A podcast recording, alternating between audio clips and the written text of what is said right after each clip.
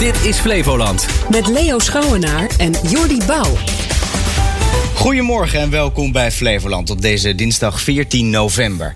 De bekende boodschap die ken je inmiddels waarschijnlijk wel. We moeten van het gas af. Nou, dan kun je afwachten wat de gemeente of de woningbouwvereniging voor je regelt. Maar je kunt ook met de buurt een warmtenet opzetten. Nou, hoe dat zit, dat hoor je zo meteen. En er zit een toeter in... Is dat? Nou, ongeveer deze in het reclamespotje van de provincie. Veilig Verkeer Nederland vindt dat alles behalve veilig. Zometeen meer. Ieder huishouden moet in 2050 van het gas af zijn. Woningcorporaties en gemeenten die zijn al druk bezig om te bedenken hoe je zonder gas in huis kunt leven. Maar wat kun je als bewoner doen als je bijvoorbeeld het warmtenet in de buurt wilt opzetten? Johanna Haanstra is voorzitter van de Energie van Flevoland. Dat is een netwerk van gezamenlijke energiecoöperaties. Ze legt uit hoe ze hier nu al mee bezig zijn. Nou, we weten allemaal dat we van het gas af moeten. En dat betekent wat voor, uh, voor onze warmte in huis. We zijn de energiecorporaties, de burgerenergiecorporaties in Flevoland aan het bijspijkeren over waar het dan precies over gaat. Want het is heel veel waar het over gaat. En kijken wat we als corporaties kunnen betekenen, zowel voor uh, de bewoners van Flevoland als voor de gemeente. Ja, wat kunnen jullie zoal voor bewoners doen? Maar we kunnen om te beginnen onafhankelijk advies geven. Wat de beste oplossing is voor, voor de burgers in hun eigen woonomgeving. En als het nodig is, kunnen we ook helpen bij het oprichten van collectieven. Waardoor bewoners bijvoorbeeld eigenaar worden van een oplossing. Een warmtenet of uh, warmtebuizen op het dak of een opslag van warmte, wat dan ook. Ja, want hoe, hoe moet dat eruit zien? Is daar al enig zicht op uh, hoe, de, hoe bijvoorbeeld een collectief warmtenet eruit moet gaan zien? Nou, we hebben een voorbeeld in Nagelen waar een collectief warmtenet is. Er zijn ook andere voorbeelden, voorbeelden in het land waar dat uh, al gebeurt. Maar tegelijkertijd weten we dat er nog heel veel in de kinderschoenen staat en dat er nog veel nieuwe ontwikkelingen op ons af zullen komen. En wij proberen bij te blijven met de kennis, vandaar ook deze kenniskring. En te zorgen dat we goed geïnformeerd met de burgers ook in gesprek kunnen. Klinkt als een uh, proces wat uh, nooit stopt. Nou, ik denk dat we daar nog zeker 15, 20 jaar mee bezig zijn. Uh, en waar ook steeds gelukkig maar nieuwe ontdekkingen worden gedaan. die het makkelijker maken om mensen te helpen hun huis zodanig te verwarmen. dat het zo min mogelijk belasting voor het milieu oplevert. Want daar gaat het uiteindelijk om. En wat zijn er nu dingen die burgers, inwoners kunnen doen, nu al? Nou, ik denk dat het verstandig is als burgers zich bij de gemeente informeren op welk moment hun wijk aan de beurt is. En daar dan hun plan op trekken. Dus uh, sommigen zijn al komend jaar of volgend jaar uh, aan de beurt. En andere pas over tien jaar. Dat maakt uit wat je gaat doen. En je kunt het natuurlijk allemaal in je eentje oplossen. Als je daar de middelen voor hebt. Maar je kunt ook kijken, kunnen we collectief iets doen met elkaar? Want dat kan in de investering schelen. Maar het kan ook in de milieubelasting schelen. Johanna Haanstra was dat van Energie van Flevoland. Wat heb je gisteren gemist op radio en tv? Je krijgt een overzicht. Nieuwsuur op NPO 2 sprak uitgebreid met D66-lijsttrekker Rob Jetten. Al was het zijn beurt? Het was dit keer zijn beurt inderdaad. Ah, okay. Het ging uh, onder meer over uh, partijprominenten die na hun D66-carrière bij olie- en gasbedrijven zijn gaan werken. Volgens Jetten zijn mensen vrij om te bepalen waar ze naar de politiek gaan werken. We hadden overigens ook een lijstje kunnen laten zien van alle D66'ers die actief zijn bij groene organisaties, natuur-NGO's uh, en bij hele innovatieve Je bedrijven. wel dat het natuurlijk opvallender overal. Ja, en bij 25.000 leden die zitten ook overal in Ja. de maatschappij. en Maar het is natuurlijk opvallender dat uh, bij een partij die zichzelf zo groen noemt. Uh, naar dit soort sectoren overstappen. Nou, niet de partijen, dat zijn nogmaals, dat zijn individuen. En ik hoop ook wel dat ze dan, als je dan bij zo'n bedrijf of brancheorganisatie werkt, er ook alles aan doet om het van binnenuit te vergroenen. Want juist ook deze clubs hebben natuurlijk een hele grote verantwoordelijkheid om bij te dragen aan de aanpak van klimaatverandering. Rob Jetten kreeg ook nog een vraag over zijn voormalig politiek adviseur. Die uh, in april 2019 bij hem stopte.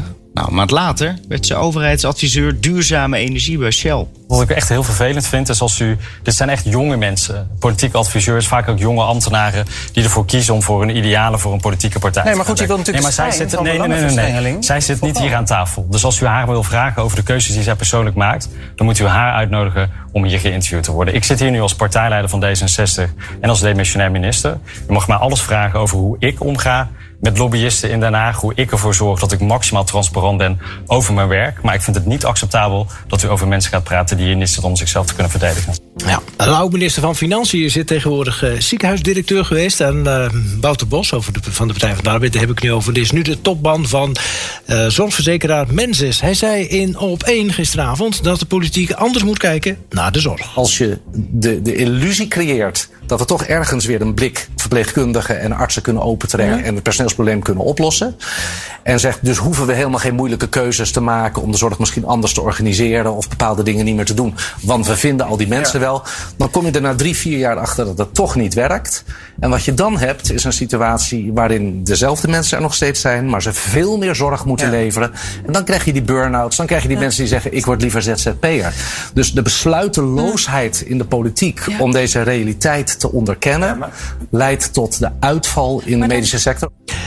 Ze proberen steeds te onderbreken, maar hij praat gewoon door. Even, ik heb nog een fragment van hem. Bos had een aantal ideeën om het zorgprobleem op te lossen. Zo zou hij graag meer in willen zetten op digitale zorg, zoals beeldbellen. Maar dat was niet het enige. Het tweede, wat denk ik heel erg belangrijk is, u noemde het woord marktwerking net. Dat is een, is een containerbegrip waaronder van alles schuil gaat. Maar op allerlei punten in de zorg kunnen we denk ik de balans wel verschuiven naar meer samenwerken en minder concurreren. En je moet samenwerken als je schaarse middelen beter wil verdelen. Als we te weinig verpleegkundigen hebben om alle spoedeisende hulpposten in Nederland open te houden, dan moeten we die schaarse mensen die we hebben op een intelligente manier verdelen. Nou, dat is heel moeilijk in een landschap waarin je geacht wordt te concurreren. En dat vind ik wel een concreet voorbeeld van hoe het een slag anders zou. Bij ons uh, hoor je natuurlijk veel over het nieuws uit Flevoland. Maar uh, ook uh, landelijk was er aandacht voor. In aanloop naar de verkiezingen keek Haagse Lobby naar de toekomst van onze provincie.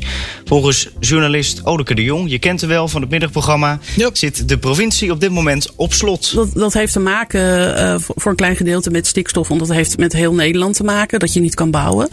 Maar als je kijkt naar bijvoorbeeld Lelystad, die wil per jaar 1400 woningen bouwen daarbij. dat, dat gaat op dit moment niet. Het zit op 183 geloof ik dit jaar in de eerste helft van het jaar. Dus wat dat betreft zit het op slot. En dat, dat zijn allemaal factoren die volgens mij niet per se in Flevoland vandaan komen. Dat het, dat, dat het afremt. Maar het zijn de problemen in de bouw. Het, ja, het is allemaal heel erg lastig. Dus, dus wat dat betreft uh, ik denk dat Flevoland echt wel wil groeien. Geeft ook aan, we kunnen overal kunnen wij wel huizen neerzetten. We hebben van alles al in voorbereiding. Alleen ja, lijkt het gewoon niet van de grond te komen. Er ontbreekt naast de, de woningbouw ook een visie in de provincie, zei VVD-Kamerlid Ulis Elian. Uit Almere, hè? Ja. De stad is natuurlijk, dus mag ik hopen, meer dan alleen maar huizen. Dus bij het groot worden komen, en dat, dat, dat, dat blijkt ook uit allerlei onderzoeken, dat is ook allemaal, zijn geen nieuwe theorieën. Daar komt meer kijken dan alleen huizen inzetten. Variant van voorzieningen, dat heb je genoeg politie, heb je genoeg scholen, heb je genoeg uh, kunnen mensen de stad ook in en uit. Komt van al. En, en wat je merkt is dat als het gaat op, over die grotere vragen, merk je dat de, de stip op de horizon die je nu iets verder moet neerleggen, je, je merkt dat dat maar moeizaam gaat. Een Flevolands rondje was dat. Dat was wat je gisteravond hebt gemist op radio en tv. Een opvallend spotje hoor je deze dagen bij ons op de zender. Namelijk die van de provincie over de verkeersveiligheid. Er zit het geluid van een toeter in. Zou niet moeten, vindt Rob Stomphorst van Veilig Verkeer Nederland. Je hoort zo eerst het spotje en dan Rob Stomphorst met zijn commentaar. Beste bestuurder, het is nu oogsttijd in Flevoland. Dus is er meer landbouwverkeer op de weg. Wegen kunnen glad zijn door klei en modder. Pas daarom uw snelheid aan. Hou voldoende afstand en neem geen risico met inhalen. Hou rekening met elkaar en help Flevoland op weg naar nul verkeersslachtoffers. Precies bij dat inhalen hoor je dan een, een klakson niet eventjes, maar die houdt dan even aan. Nou, dat gaat vrij hard door het spotje heen. Je zou bijna denken als automobilist dat er iemand achter je zit die stevig toetert. Waardoor je aandacht daarna uitgaat en in je spiegels gaat kijken. Of misschien ga je wel remmen. Dat, dat, mensen kunnen allerlei dingen doen uh, in, in, uh, als, als, als gevolg van een schrikreactie. Uh, en dat is natuurlijk helemaal niet de bedoeling van een, een verkeersveiligheidspotje. Daar moet geen schrikreactie in zitten. Wij zouden in ieder geval niet met die klakson die zo lang aanhoudt uh, uit laten voeren. Wij zouden die, die klakson gewoon, ik zou hem er gewoon uitfilteren. Ja, maar eigenlijk zegt u, het spotje zou zonder klakson uh, uitgezonden moeten worden. Ja hoor, komt hij veel beter tot zijn recht. En dan heb je niet de afleidende verkeersgeluiden erin. Waar je als automobilist van zou kunnen schrikken. Dat geldt niet voor iedereen, maar dat is bij iedereen verschillend. En, en uh, laten we eerlijk zijn, als je hem een keer of vijf, zes gehoord hebt dan weet je dat natuurlijk dat het, eh, dat het nep is, dat, uh, dat klaksoneren. Dan ken je dat sportje. En als je voor het eerst hoort, nou dan kijk je wel even, om je heen. Dan ben je toch afgeleid. Dat is niet de bedoeling van dit sportje. Het is juist de bedoeling dat je de focus op de weg houdt. Wat vindt u ervan dat ze überhaupt dat ze dit onderwerp uh, aanpakken? Dat vind ik heel sterk, want het is uh, in een aantal provincies heb je natuurlijk regelmatig te maken met uh, landbouw. Uh, met, met, met het, de boeren gaan dan het, de bieten van het land halen. De aardappelen zijn geoogst, de mais wordt geoogst. Dat, dat gaat allemaal met grote, ja, vrij grote voertuigen gaat het over de polderwegen. Uh, die nemen ook vaak een groot deel van die weg in beslag, omdat ze heel breed zijn. Dus dat is al uh, lastig overzien voor automobilisten die daar in personenwagens uh, achter komen te rijden. Die willen dan in gaan halen. Dat moet je alleen maar doen als dat veilig kan. Uh, als er geen tegenliggers zijn, uiteraard. Dus het is goed, uh, goed in de gaten houden als, als uh, automobilist. dus wat dat betreft heel goed dat in een aantal provincies, Zeeland, Groningen en Flevoland, campagnes zoals dit worden uitgevoerd door de provincie. Zou het dan handig zijn dat provincies en gemeenten bij dergelijke spotjes voortaan even contact opnemen met jullie, wat handig is of niet? Of, of ga, is dat dan te ver? Nou, dat gaat een beetje ver, want die provincie heeft natuurlijk een eigen verantwoordelijkheid. En uh, uh, dus er worden heel veel spotjes gemaakt. En soms wordt er wel eens eentje aan ons voorgelegd, zoals deze vanmiddag. Uh, en dan geven wij netjes daarop ons commentaar. Maar wij zijn echt geen, geen commissariaat voor de media of zoiets. Dat alles langs ons moet gaan, dat is volstrekt niet de bedoeling. Maar het is toch wel even logisch uh, nadenken. Uh, en er zijn natuurlijk ook uh, vaak bureaus die worden ingeschakeld, communicatiebureaus, om dit soort spotjes te maken. En, en die staan vaak wat verder af van het onderwerp verkeersveiligheid. En dan, dan zou het erin kunnen sluipen. Ik weet niet of het hier ook zo gebeurd is, maar dat zou kunnen. Ja, Rob van Veilig Verkeer Nederland was dat. Vraag je natuurlijk af, wat vindt de provincie van al deze commotie? Nou, die heeft nog niet gereageerd. De doodsbedreigingen die in de noodopvang voor asielzoekers bij Walibi in Biddinghuizen zijn gedaan, mogen nooit meer voorkomen. Dat zegt Sandro Kortekaas, de voorzitter van de organisatie LGBT Asylum Support. Kortekaas maakte vorige week melding van een aantal ernstige incidenten in de noodopvang. Zo werden mensen met een LHBTIQ-achtergrond racistisch bejegend en sommigen zelfs met de dood bedreigd. Centraal Orgaan Opvang Asielzoekers besloot uh, deze mensen over te plaatsen. We hebben nu contact met Sandro Kortekaas. Meneer Kortekaas, goedemorgen, welkom in de uitzending. Ja, goedemorgen. Eerst even uw organisatie LGBT Asylum Support. Wat doet die?